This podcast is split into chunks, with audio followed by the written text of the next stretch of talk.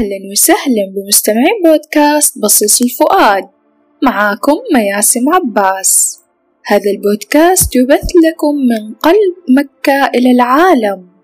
نستشعر معا الرسائل الربانية وقصص الأولين وتجارب ملهمة نعيشها بتفاصيلها. وفي هذا الموسم نقدم لكم الفقرات التالية. صوت السطر سؤال للضيفة تجربة ملهمة. هذه الحلقة بالتعاون مع سماوة لفضاء الإنتاج.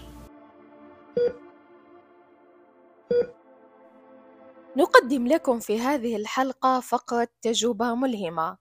تجربتنا اليوم مع لينا العمراني كاتبة محتوى ومعلقة صوتية.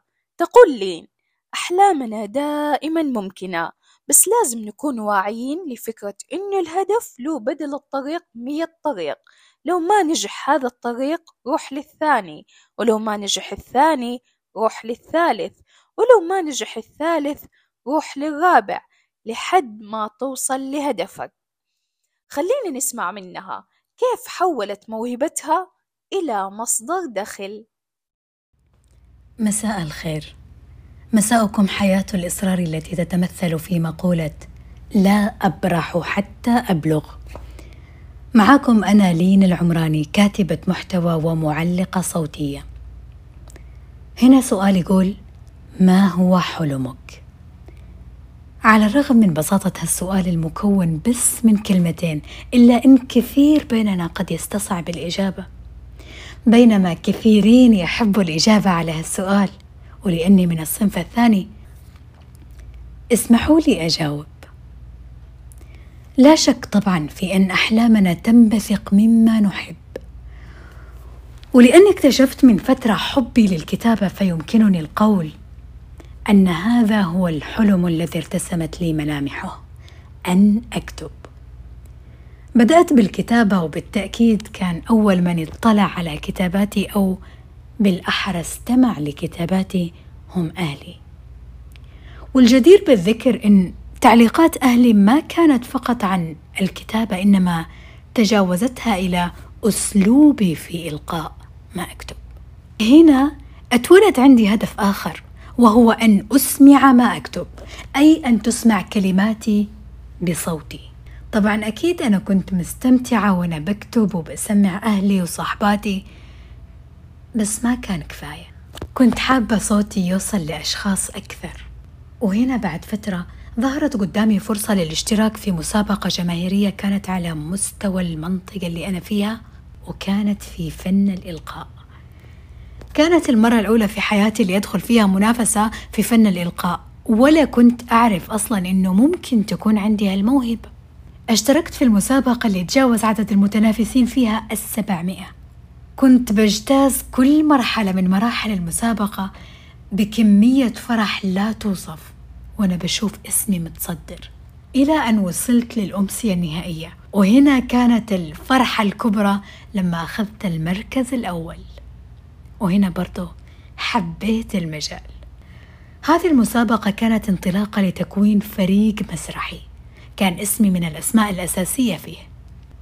وهنا أقدر أقول إني بدأت أعيش حلمي. بكتب أوبريتات نصوص أدبية مسرحيات وكلها تنسمع بصوتي. استمريت بعيش حلمي بهالطريقة. وبمارس شغفي. وبوصل رسالة لعدد من الأشخاص لا بأس به. وداخل هالنطاق ظهرت لي فرصة لتقديم صوتي في نطاق أوسع. وفعلا سجلت بصوتي عدة فقرات لثلاث برامج تلفزيونية واللي انعرضت على قناتي المجد والرسالة. بعدها انقطعت عن كل شيء بسبب ظروف زواج وولادة. وهنا ممكن ندخل في الإجابة عن السؤال الثاني ما هي الصعوبات التي واجهتني؟ واللي كان من أبرزها التوفيق بين الأمومة والاستمرار في حياة الشغف والحلم. وبهذه الفترة تحديدا كنا داخلين على أزمة كورونا. واللي كثير تأزمت حياتهم معاها وتوقفت مصالحهم. بس من فضل ربي كنت أعتقد إن هالفترة كانت فرصة لترتيب نفسي وأولوياتي وأهدافي. كنت بهالفترة زايدة تقريبا بعد الولادة عشرين كيلو. كان عندي بعض الأهداف المؤجلة أو اللي ما اشتغلت عليها صح واللي أهمها إني أتجاوز مستوى اليس والنو في اللغة الإنجليزية. لأنه حرفيا هذا كان مستواي وقتها. حطيت قدام عيني هذه الهدفين وصبيت كل اهتمامي فيها بجانب مهام الأمومة بالتأكيد. وكان الحجر في ذيك الفترة عنصر مساعد في نظري. بدأت بممارسة الرياضة لثلاث شهور وتفاجأت إني نزلت فقط 2 كيلو. طبعا اكتشفت إن طريقتي ما كانت صح وهالشي خلاني أقرأ أكثر وأبحث عن طرق ثانية للوصول لهدفي.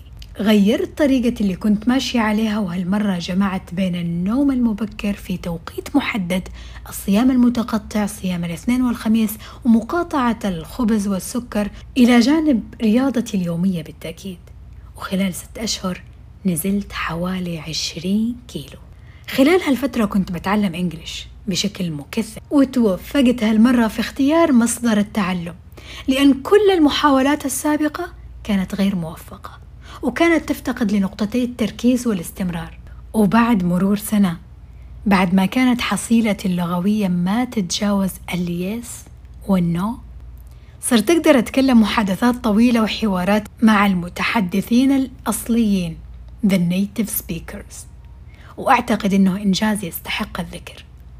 اكتسبت عادة الرياضة وعشت قصة حب معها.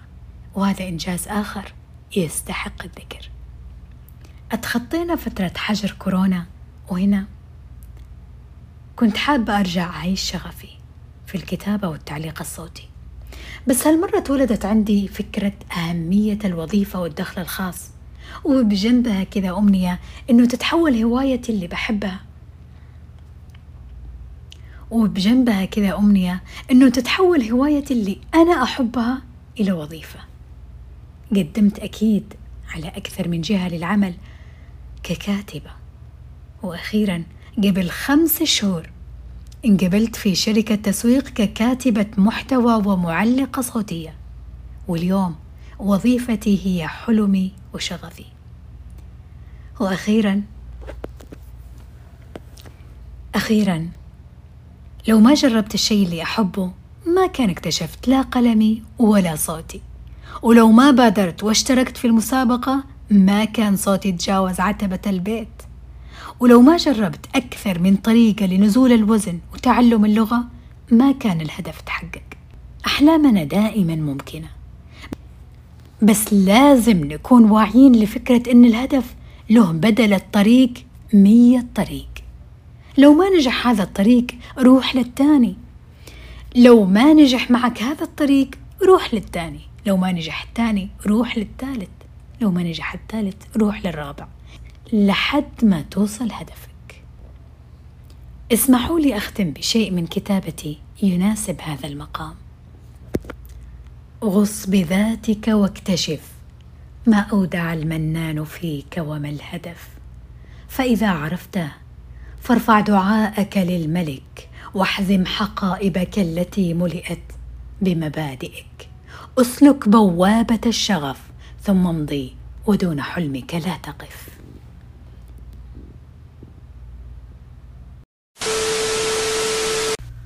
شكرا لاستماعكم هذه الحلقة. ألقاكم على خير في فقرة جديدة في الأسبوع المقبل. أستودعكم الله.